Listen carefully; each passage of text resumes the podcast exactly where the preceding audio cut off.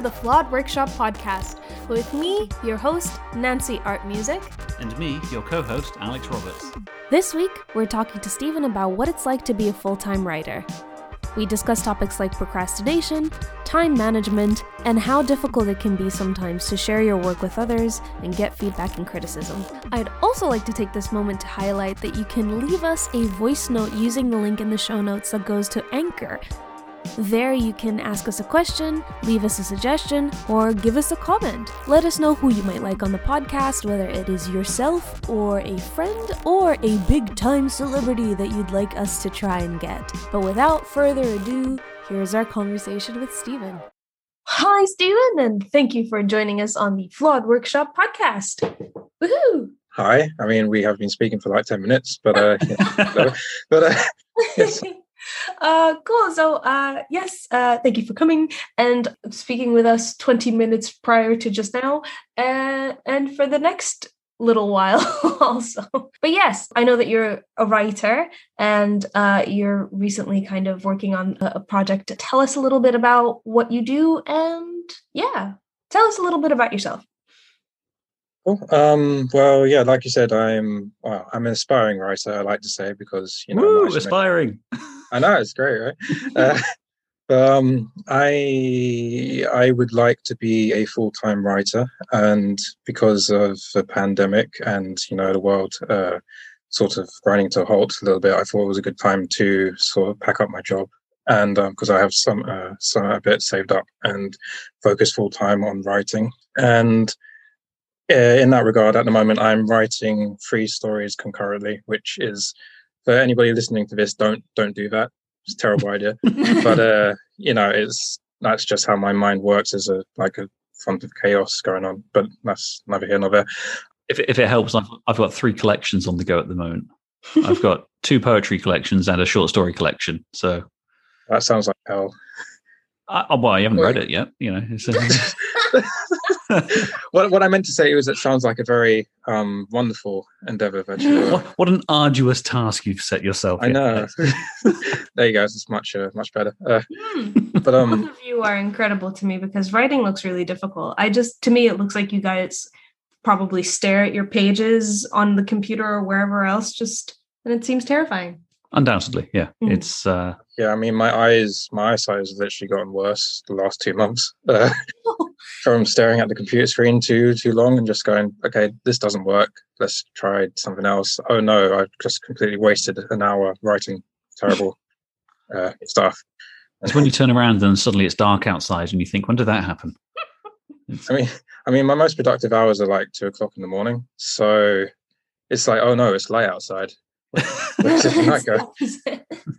Oh, tell us a little bit more about the work that you're doing. Uh, what kind of writing is it? I should probably preface this first by saying that um, I've over the years I've compiled like lots of different ideas um, that I've jotted down like notepads on the computer, and the aim that I always had, and before anybody says it, I did this before I'd watched a single Marvel movie, so don't don't come at me for that. But um. this general idea is that all these stories do connect in some way or other. So I, I have like thriller ideas, I've had uh, detective ideas, like supernatural, yada yada, and they all connect in some fashion. They're all in sort of like shared multiverse, as it were, and things cross over and what have you.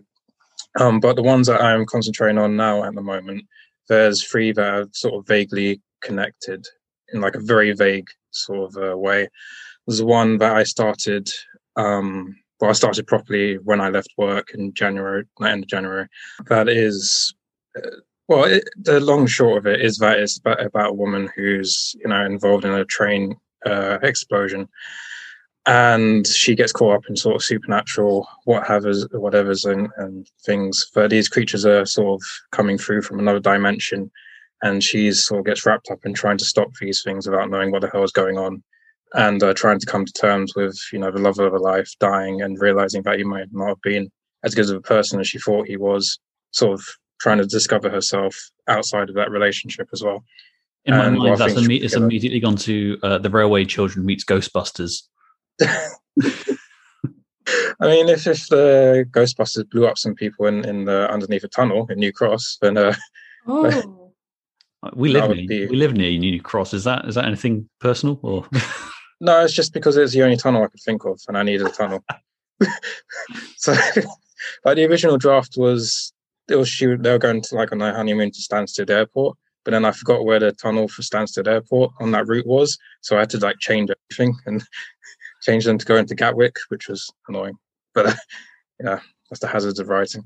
It almost sounds too real. It's like uh, your plans in real life change based on like, just like, oh, we can't travel to this place. We now need to well, figure out alternative transportation. Well, just talk about that. So I, um, I've got it with, with my, I, I do have a, a very slow burning novel on the go. And uh, I was doing some research for an event that happens in it. And uh, it's a, a very specific type of drug overdose that happens to a character.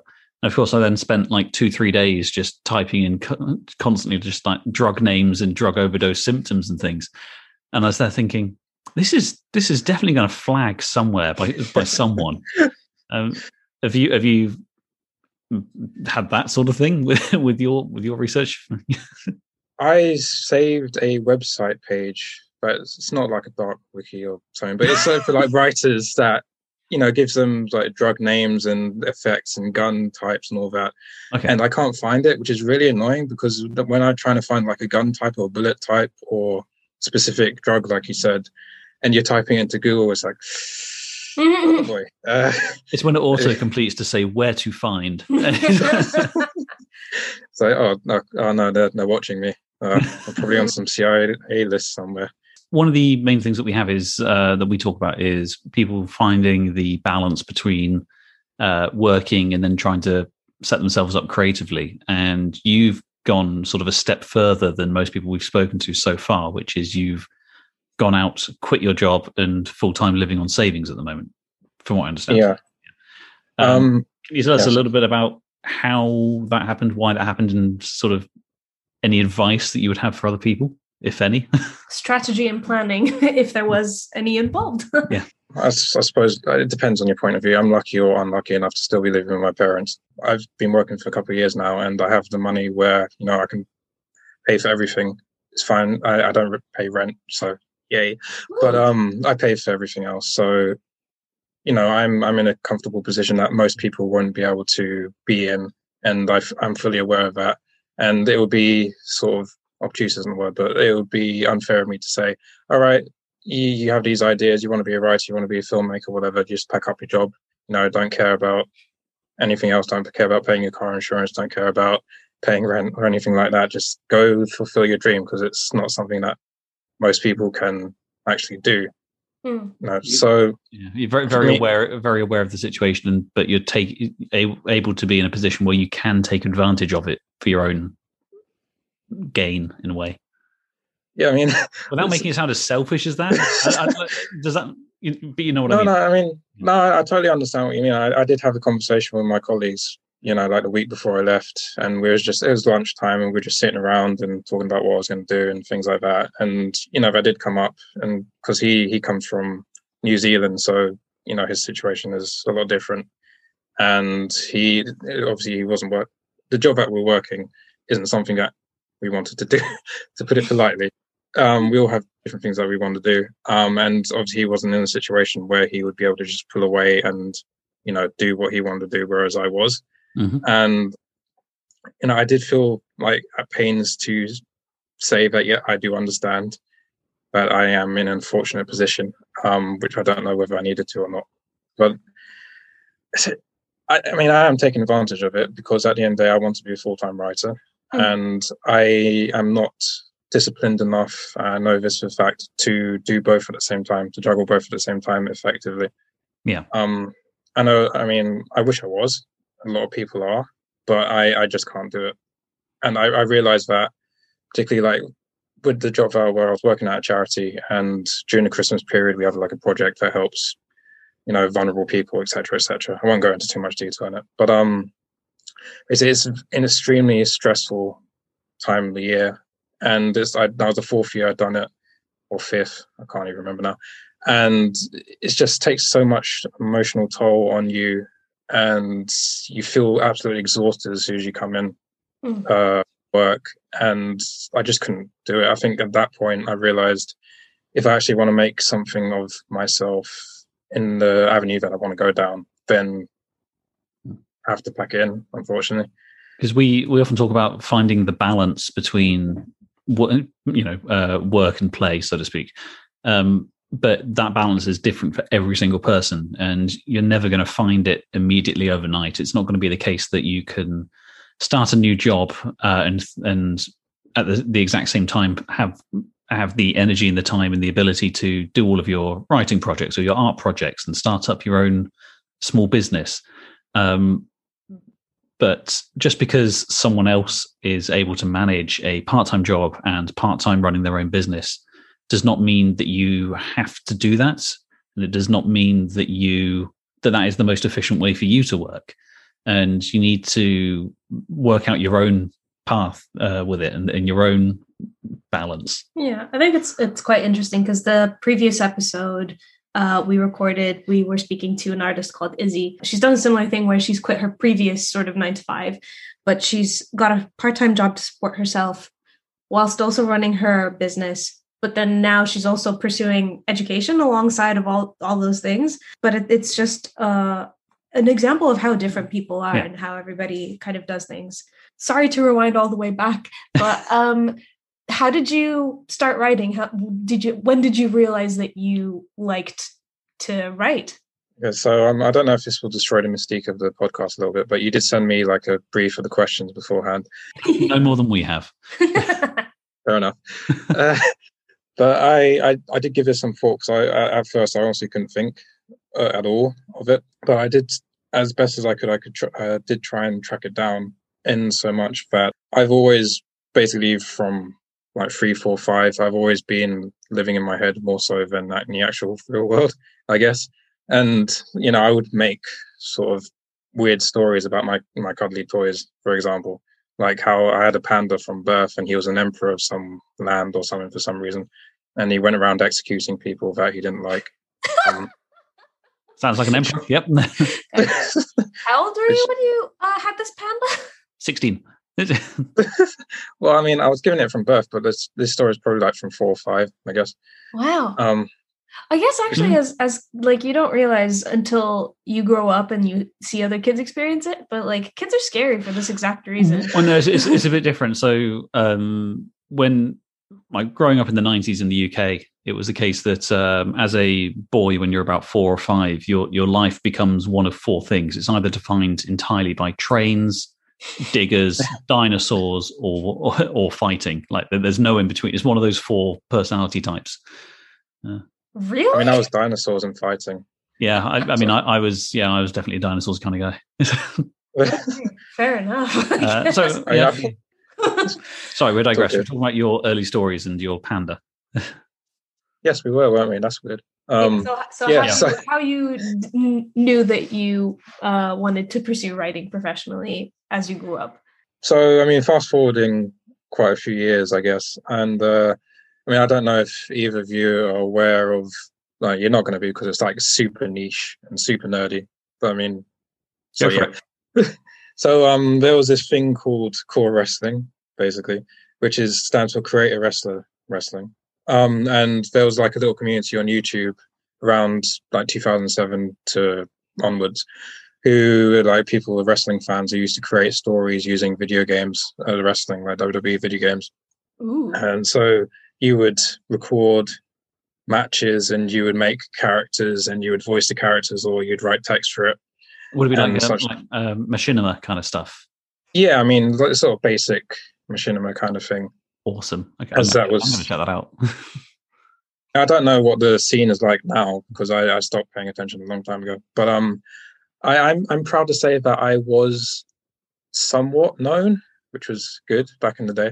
And I did I was I did like organize an event that became pretty big. That was like a joint thing between like fifty different com- companies. Oh, cool. Quotation. Yeah. Um, in the end, but uh, so getting back to that. So you, you sort of uh, develop your storytelling skills because there's decades of worth of wrestling storylines that you can A, plagiarize and B, improve on and make sure that you're not just doing something somebody else is doing.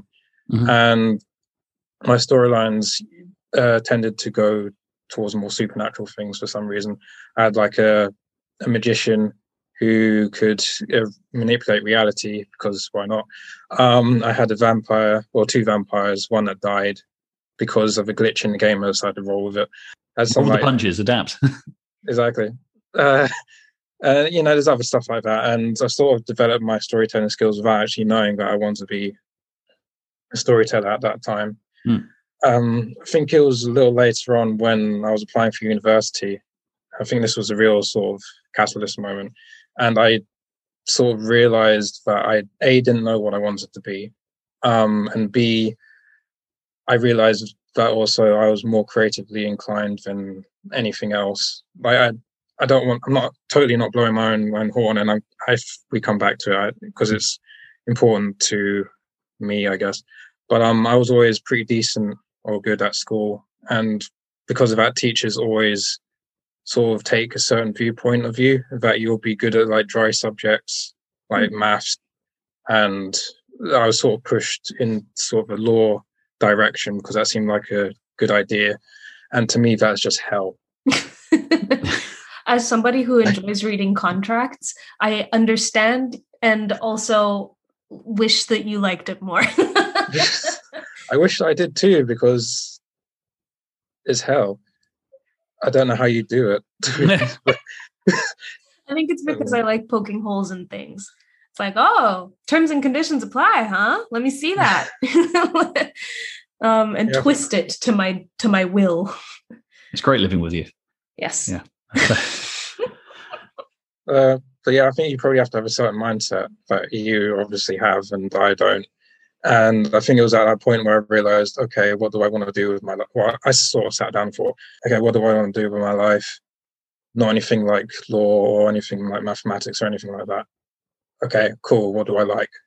Like writing stories, making stories. Sweet, let's do that. And by that point, I'd already had sort of ideas of different like universities and stuff, but I wasn't really taking seriously. But um, I think I just built up from that, from that point, and then I took it forward.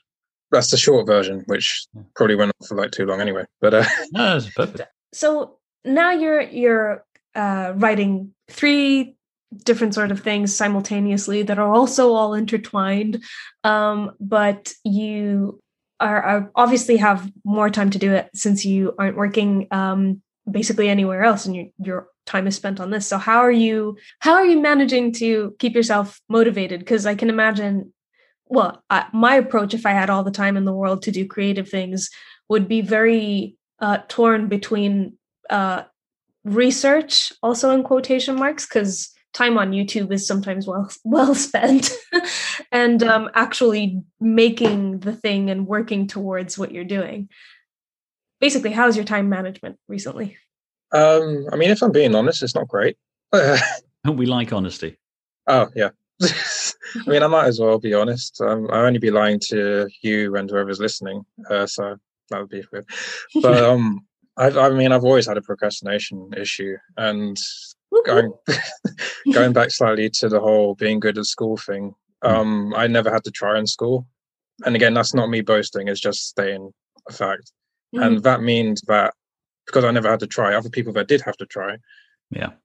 got uh, built up a work ethic that I, I wasn't able to at the time, which has, despite my best effort and despite the fact that I can trace this back and I've been psychoanalyzing myself for God knows how long, mm-hmm. um, I sometimes it still hits you or hits me, and you know you're staring at the page, and you, you're staring at a particular paragraph that you may have left off the previous night, and you know exactly where you want to go with it, and you can't.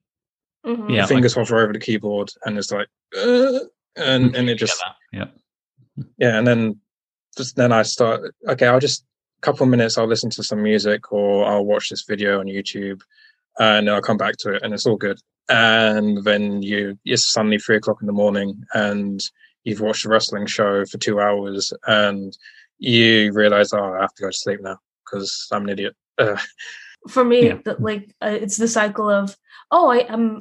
Like after I've got to that point, I can't be productive now. I've uh, I, I'm too tired to do this thing that I want to do, and I can't do it to the standard that it would have to be for it to be successful. So I'll go to sleep, and we'll start fresh tomorrow. And I, I, ooh, terrified of that becoming like an infinite cycle for myself. But you you sometimes struggle with blank pages, Alex. Definitely. Um, particularly when it comes to weekends, I overpressure myself into writing. So I, I still work a full-time job. So my evenings and the weekends are pretty much the only time I get to work, unless I really want to annoy my uh, colleagues and just completely disregard my uh, my contract.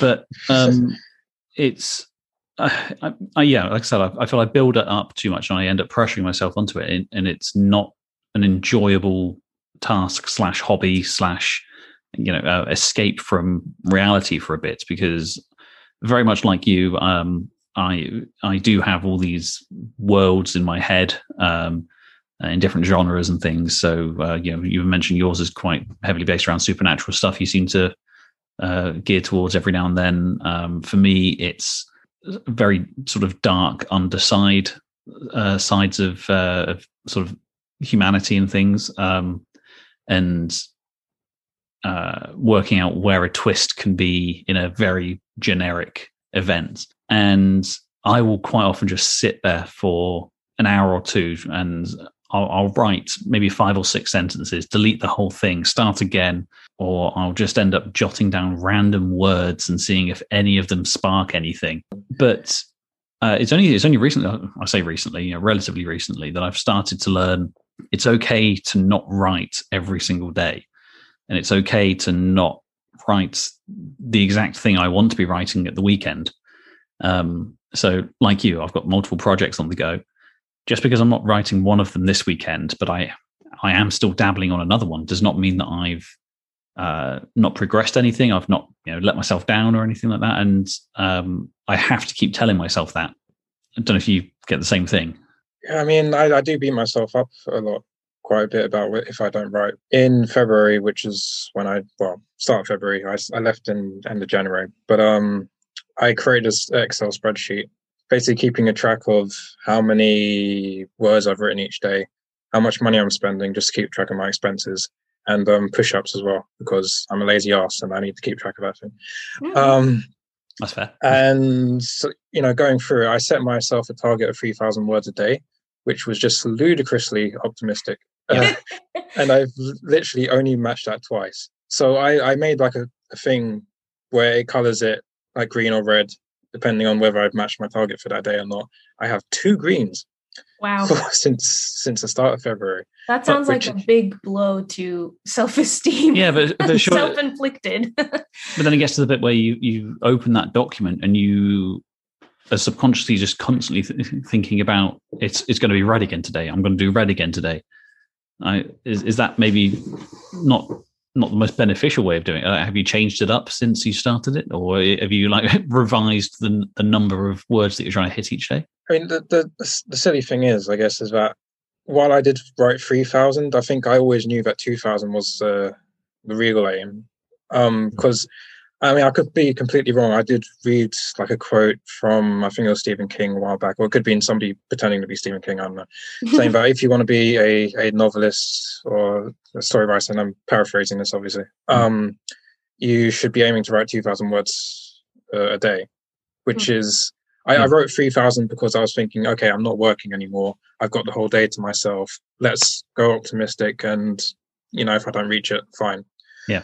Um, The problem is, like you said, sometimes it's just not realistic to sit, think you're going to sit down and write, or you're, you're going to write like four, four sentences, or you might write like four hundred words or whatever it is that day. And your brain just decides, lol, no, uh, yeah. no more for you. And for whatever reason it is. And I feel like I, I don't want to sound, um, ex- I don't know if exclusionary is the right word, but I feel like people that haven't been through that won't understand how difficult it is to, because like four hundred words doesn't sound like much in the grand scheme of things. If you're reading a book, four hundred words is going to take you what, thirty seconds, a minute to, to get through. But it's four hundred words of quality that you're trying to exactly. get, and it's four hundred words of progress. Uh, and by progress, I mean it's pushing the story forward, it's pushing the characters forward, um, it's you know adding new elements to the storyline. And I could write four hundred words and just describe the, you know, the, the table that they're sat around. Not a problem. That doesn't add anything, and no one's going to really want to read a Dickensian paragraph about the quality of the oak staining and the varnish. You know, it's. I, I found that really quite interesting. One of the one of the sort of interviews that sticks out in my mind, and I think you're right. I think it was Stephen King who said that, because mm-hmm. I was watching. Obviously, I was on YouTube, and I was watching an interview where George R R. Martin is speaking with Stephen King, and George says to Stephen, uh, "Are you supposed to? Is it formal to do surnames?" Oh well, anyway. Um, Martin says to King. Martin says to King. Um, uh, which which Martin Luther King are you talking about? Yeah. um, the uh, the Lutheran one. Ah, yeah. Um, but they say to it, like he says, uh, "How do you write so many books?"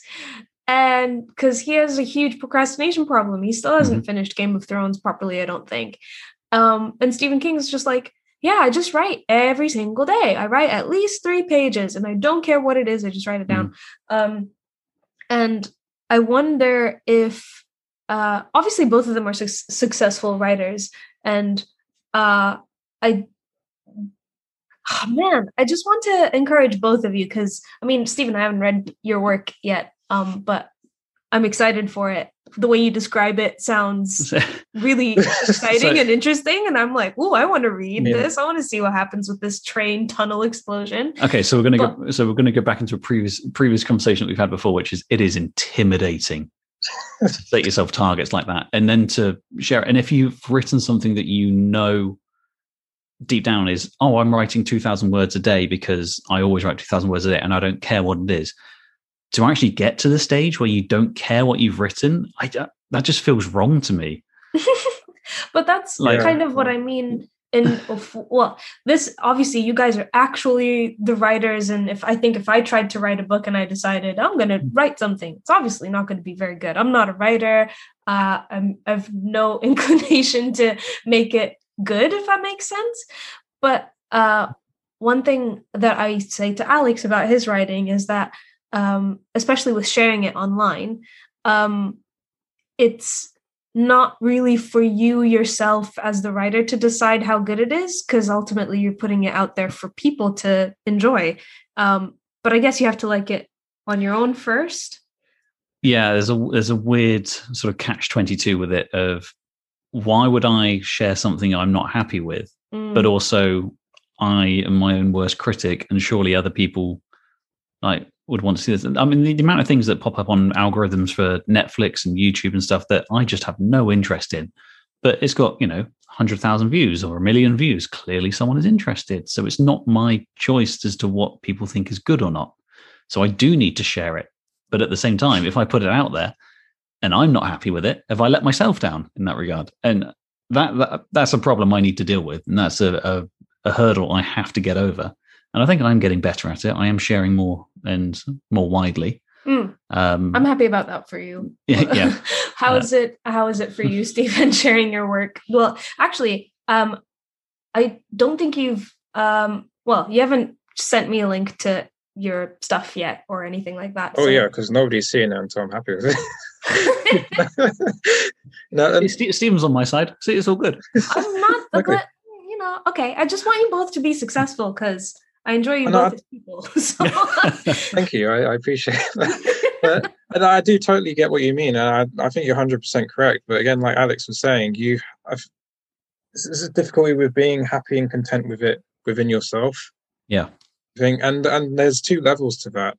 Um, in that, like, there's one level where I can see that, like, sometimes as I'm writing a novel, I'll lose interest with it, but I'll still continue it. And eventually the interest might come back or it might not. But, um, so on one level, it's, it's like, okay, maybe some people aren't going to like this f- the themes in this book. Uh, maybe I'm not even enjoying the themes at the moment, but other people will, and I can accept that. There's the other side of it where I'm ri- I'm reading like a page, and I think, wow, this is actually really good. Holy hell, how did I write this? And then you get to the next page, and it's like, oh boy, uh, yeah, this would never get published in a million years. How how did I how did I churn this rubbish out? You know, and there's. And it's, it's that, that side of it where it's not even being content with the, like the characters or the themes or whatever else. It's actually being content with the grammar and the structure and the flow of the timeline and, and how things are framed and everything like that. And and to sort of um, digress a tiny bit, I, I did write some poetry for, I came across a competition like years ago, like five, seven years ago, whatever it was. And I hate poetry. I hate poetry. Whenever it was asked in literature class, how what are the themes of this? I was like, my brain's just, oh, gone, completely dead. Completely dead. Um, so I don't, I didn't care at all about the quality of the poetry I was writing. I just wanted to submit it because I wanted to get something finished and done and sent off. And, you know, I and I, I didn't care about people seeing it or reading it. And everybody that saw it thought it was good. And that completely caught me off guard because mm. it was like, okay, I don't understand poetry in the slightest. Uh, you know, I don't, I don't see how it can be good, but cool. But I, because I didn't care, I mean, it was cool that I could show people, and it's fine. Yeah. Because I care about my actual stories. It's like, yeah, so I'm it, always going to have that side of me that's like, no. I, I don't know if if perhaps some of it is to do with I, I just don't want to get criticism on it from someone that I respect. I don't know if that's something that maybe plays into my mind about it as well. I know for a fact, and ha- having worked with nine to fives, you know, in editorial and publishing and things, I have to get criticism on something to be able to improve it. Yeah. But when it's, you know, you're something that you're so deeply enamored with, and you know, you you want to be the defining feature or the, you know, the the starting block for what could potentially be, turn into a career where you support yourself, is terrifying to basically hand it to someone and say, tear this to shreds for me and uh, tell me where to improve. Yeah, I mean, I, he actually brought up a sort of point that reminded me. I, as um, where I was working, I, I did, I wrote some like funding applications um, for funding for projects that we did. And obviously it's not the same thing as writing a novel, but there are some similar skills in that you have to get a point across in a succinct manner while describing why you why you need this money, basically, yeah. um, and how it will help people, and et cetera, et cetera. And I didn't mind my manager, um, who I'm, I'm friends with anyway, so it's all cool. Um, I didn't mind her having a look over it and, you know, changing things and what have you. I didn't mind my colleagues changing things, because at the end of the day, it didn't. Okay, it may have meant that somebody lost their job or not, but if it went through or not, but. Beyond beyond that, on a personal level, I didn't care about whether somebody criticised the quality of it, basically, because it was it was an impersonal task beyond the uh, funding coming in. I, I have it every single day where something gets sent back to me from a client saying, "Oh, uh, don't like the sound of that." Okay, fine, you know, like it's that. Thanks for pointing that out. I will make sure that going forward, I don't word it in that way or uh, phrase it like that or whatever. Um, and it's nothing personal in any way, shape or form, and um it's then being able to bring that to my own writing and have that own conversation with myself uh, about sharing my own work. Like it, I don't see why it should be any different, but mentally for some reason I've I've got this pedestal on it or something. I think it's I think it's because, you know, it doesn't mean I'm right or this applies to everybody. I think it's because whatever you're writing, you're leaving a piece of yourself in it. Mm-hmm. A piece of yourself is coming out onto paper as you're writing it, even if it's something you feel like you don't care about. You know, there's going to be something of you in it. So yeah. If somebody's criticizing it, it, despite the fact that it makes doesn't make sense or doesn't mean that it's true, it can feel like they're criticizing you as a person or your interests or themes that are dear to you or that you you feel like you want to get out. And even if on a subconscious level, even if on a surface level you're not actually thinking that, it can play sort of havoc with your self-confidence, and which is annoying because every writer wants to get their stuff published, and we all know, or most of us know, I guess, that it will get criticised, and you probably will get torn to shreds on Twitter uh, at some point. No, Twitter's it, really friendly. Of course, you know, it's a hive of um, kindness and and no, I can't even think. Uh, Um, but yeah, I think it, it's, uh, I think I have that with music, so much so to the point where I, I can't really pick up instrumentation around other people, even well, my uh, future husband right here. You, you were literally asking me earlier this morning, could I maybe go away for two weeks so you can write music without me being nearby? Yeah, the two weeks was definitely a joke, I think. But I was, I was uh, remembering basically how Oh no, not remember. I was li- I was just listening to some music in the background, but I was being very like mindful about it. I was l- really listening to the instrumentation, and the, and I just found it so interesting, and I missed um, making music. And mm. I was like, I I would really like to do this again. But then I turned around and you were sat on the couch, and I was like, I can't really pick up an instrument right now. It's uh, okay. I'll, I'll make a deal with you.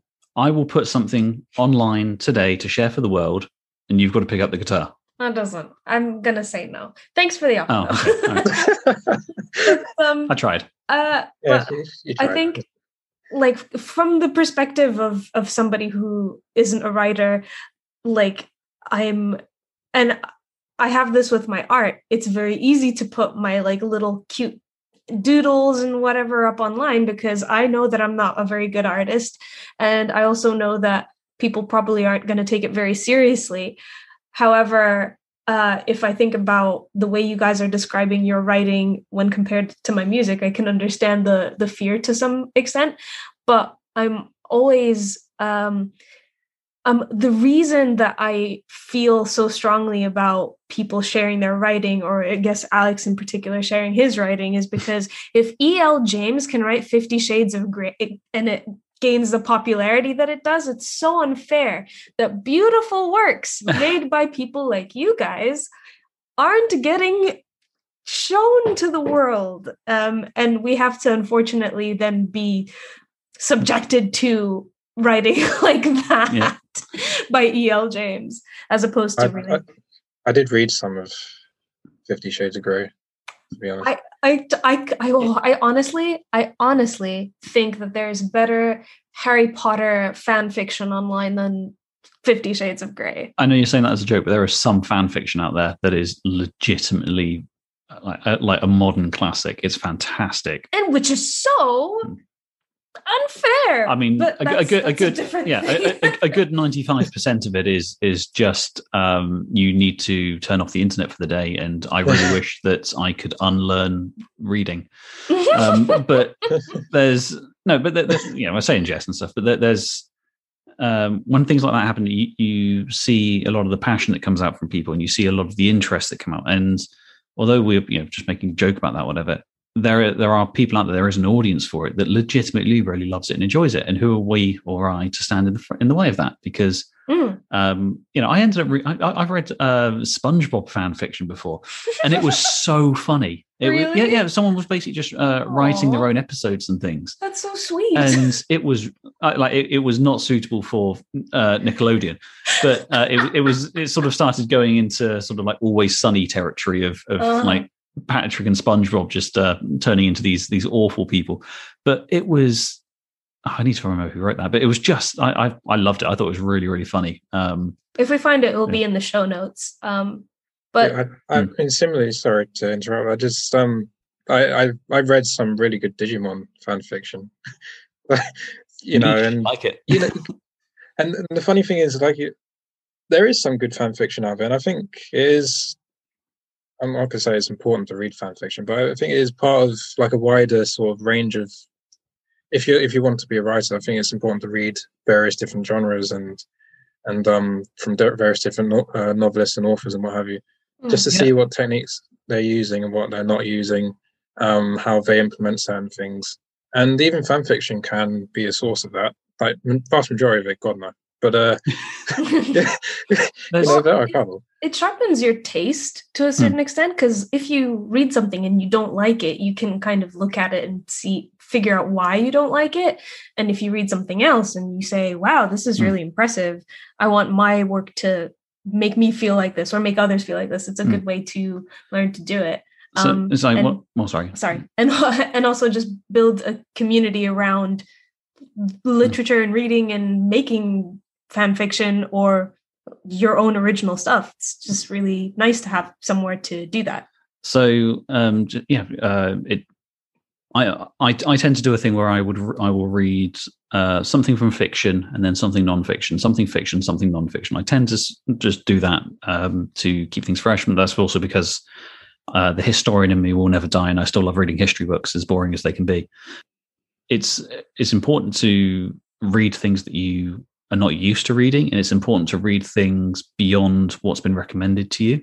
um, a couple of months ago, I read uh, something that w- that just came up from an algorithm of recommended for you. It was uh, well, two things on there that were bestsellers, and I would just consider them, I sort of described them as airport trash books that you sort of pick up on on the way to holiday to read by the side of the pool. You don't really care if the pages get wet or anything. I powered through and I finished them, and I'm glad I finished them. I just really did not enjoy them in any way, shape or form, but I know exactly what I dislike about them to make sure that I'm not doing that in my own writing.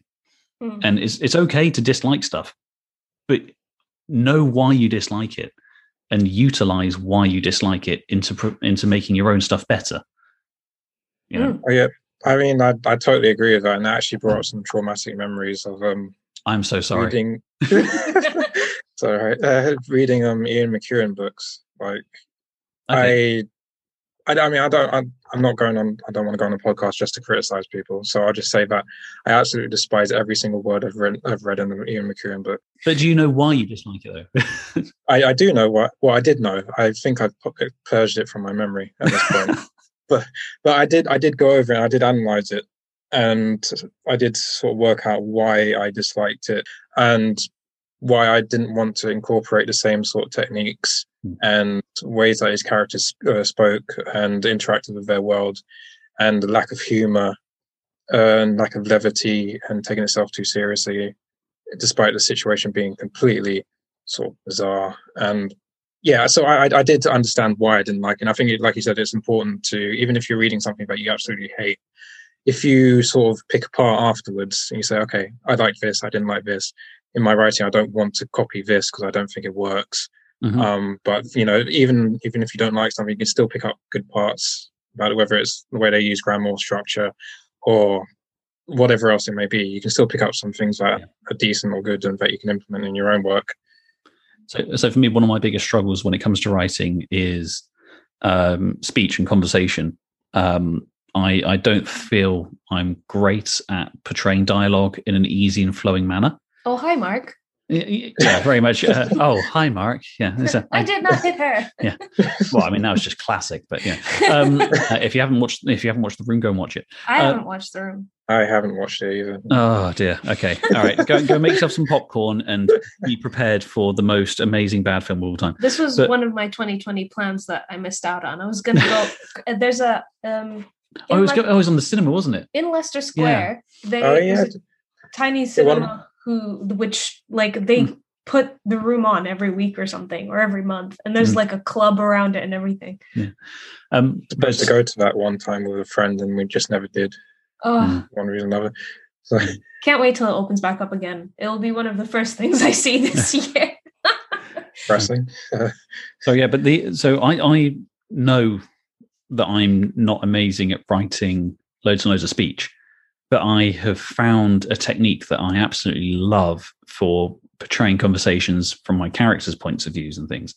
And I wouldn't have managed to find that way of doing it if I, if I wasn't reading things outside of my comfort zone, or if I was just reading, wasn't reading things that, um, you know, were, were just mainstream popular. So, I suppose, I suppose the prime example of it would be uh, The Collector by John Fowles. It's this book that's written uh, kind of in, in two halves of his point of view and then her point of view. And uh, it's written almost like a police statement from his side of things and a, a sort of a, a diary journal entry from her side. Uh, I started doing that, and then I ended up reading um, Blood Meridian by uh, Cormac McCarthy, and his has taken it even even a step further, where entire conversations between multiple people don't have any speech marks or indications to who is talking, to sort of show the chaos in, of certain conversations.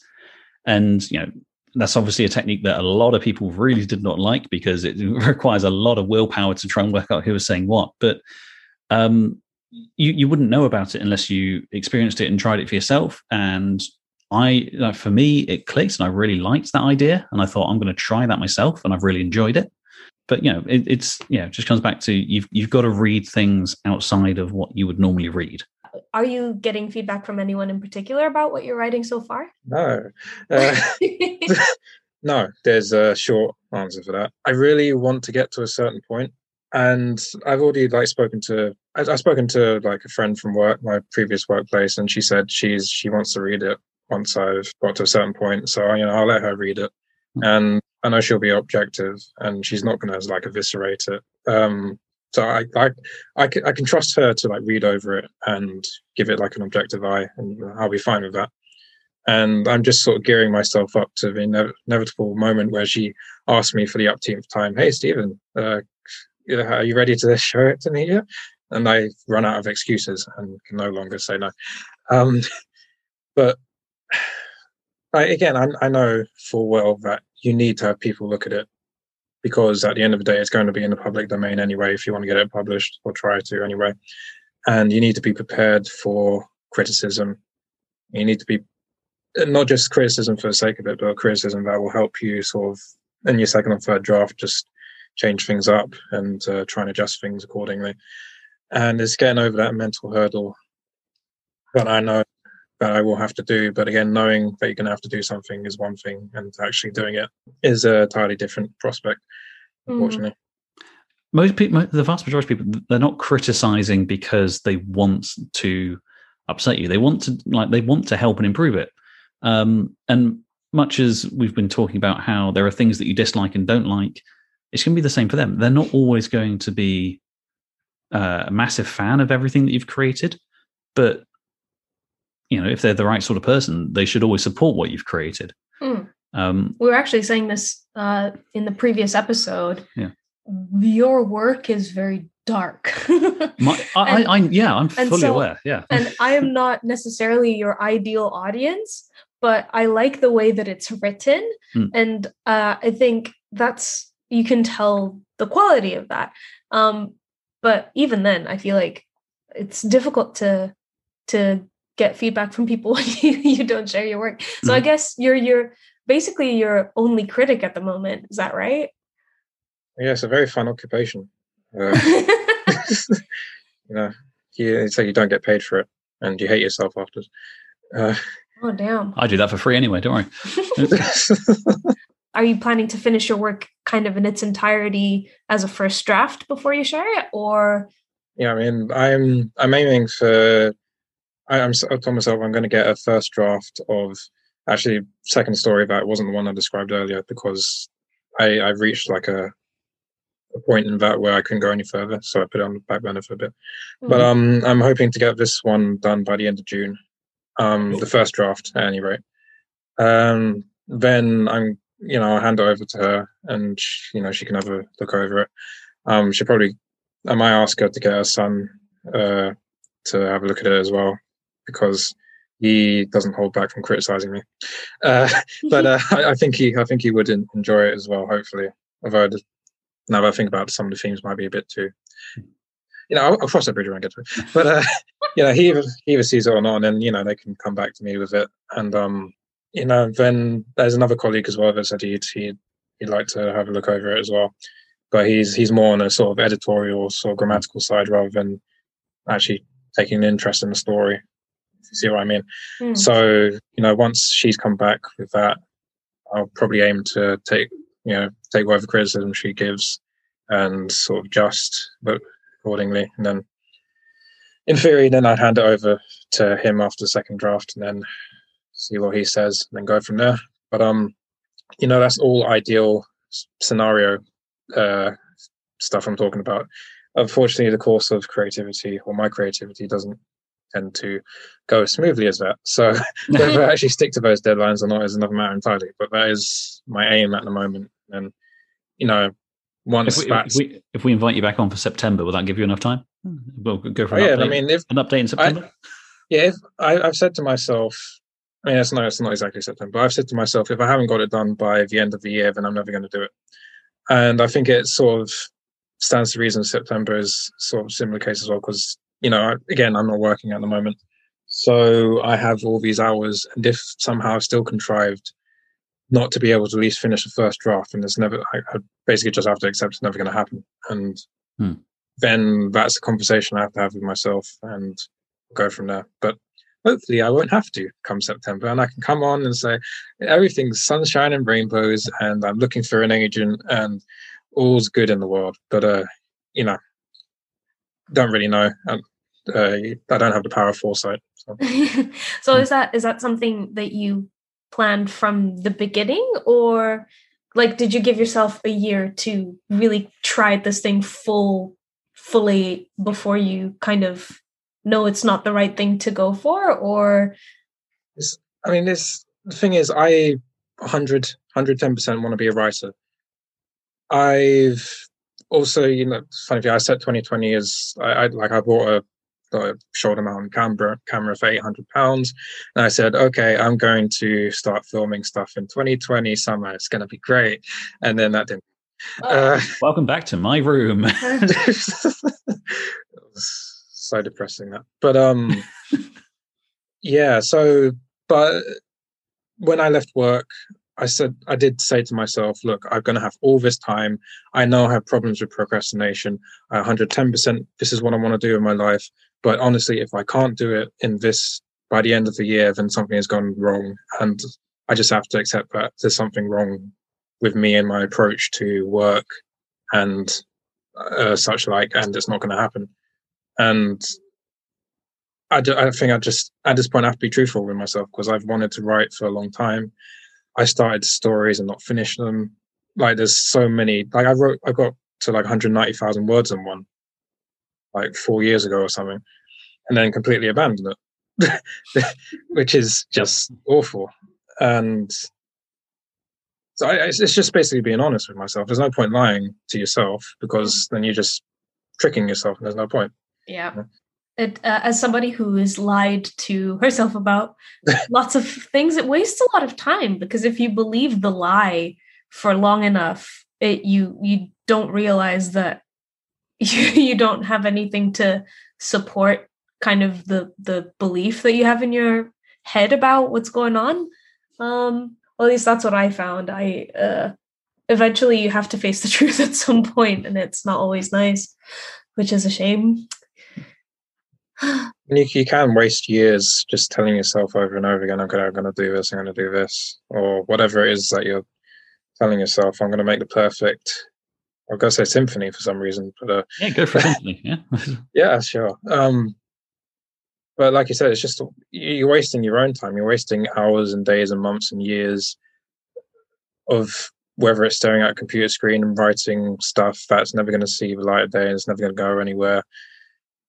You just, I feel like you have to, I don't know whether it's just uh, general, uh, your general life or creative endeavors or whatever, but you just have to sit down and you have to think about yourself and think about where you are as a person and how you as an individual, not as like a, a human, as, as part of a thousand or a million, you as an individual can build towards achieving what you want to achieve, because we're all different. As much as we, I mean, we are the same in lots of different ways, I guess, but we respond to stimuli in different ways. We have our own hang-ups and neuroses and all that rubbish. And I feel like you have to accept that in order to get to where you want to be, if you see what I mean. Yeah. You've got to, you've got to let your own personality shine through as well. Is there anywhere that uh, you want to plug yourself, like social media or anything? Is if there's um, something for people to follow you on? Or... Um, Well, at the moment, I've uh, taken a conscious choice not to have any social media. Um, cool. I, well, I was, you know, the funny thing is, and again, twenty twenty screwed it over, but I was going to make a concerted push to start filming stuff and mm-hmm. getting on YouTube and make like a proper, not proper production company, but a proper sort of um, logo and what have you, and tagline and all that and crap. Branding. Um, but uh, obviously, again, didn't happen, but uh, I am hopefully looking to do that, because I what, what I'm planning to do is I'm, I'm trying to figure out a way of doing sort of radio plays in the form of podcast maybe, and try okay, and see cool. how that would work. And once I've done that, then I'll sort of um, try and reignite the idea. And again, if there's opportunities to film, I'd like to do that. And then once I've done that, then I'd so like in September, if we do this again, hopefully by that point I'd have like a YouTube uh, page up and running, and I'd, I'd have something to show for my work. But um, we'll do the we'll do the plugs then. Then yeah, there you go. But you know, who knows what's going to happen in the intervening months? Uh, so we'll see. Thank you, Stephen, for joining us on the Flawed Workshop podcast. Thank you for having me. It's uh, I'm very excited to one day be able to read what you've written, and maybe we'll have you back uh, at the end of the year to share your progress and all the exciting things that you've got going. Sure. I mean, it could either go really well and I'm like super happy and chuffed with everything I've done and like everything's great, or I'm in a de- state of depression and the world is gloomy and dark and black. Either way, either way, that's great content. Well, I was going to say something similar, except that I would call it a learning experience rather than great content. You're such a wonderful person, Alex. Stephen, it's been great to have you on. Thank you very much.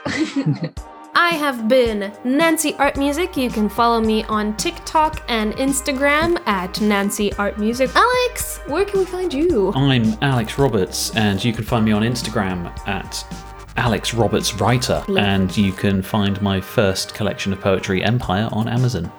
And of course, a huge thank you to you, the listener, for making it all the way through to the end of this podcast.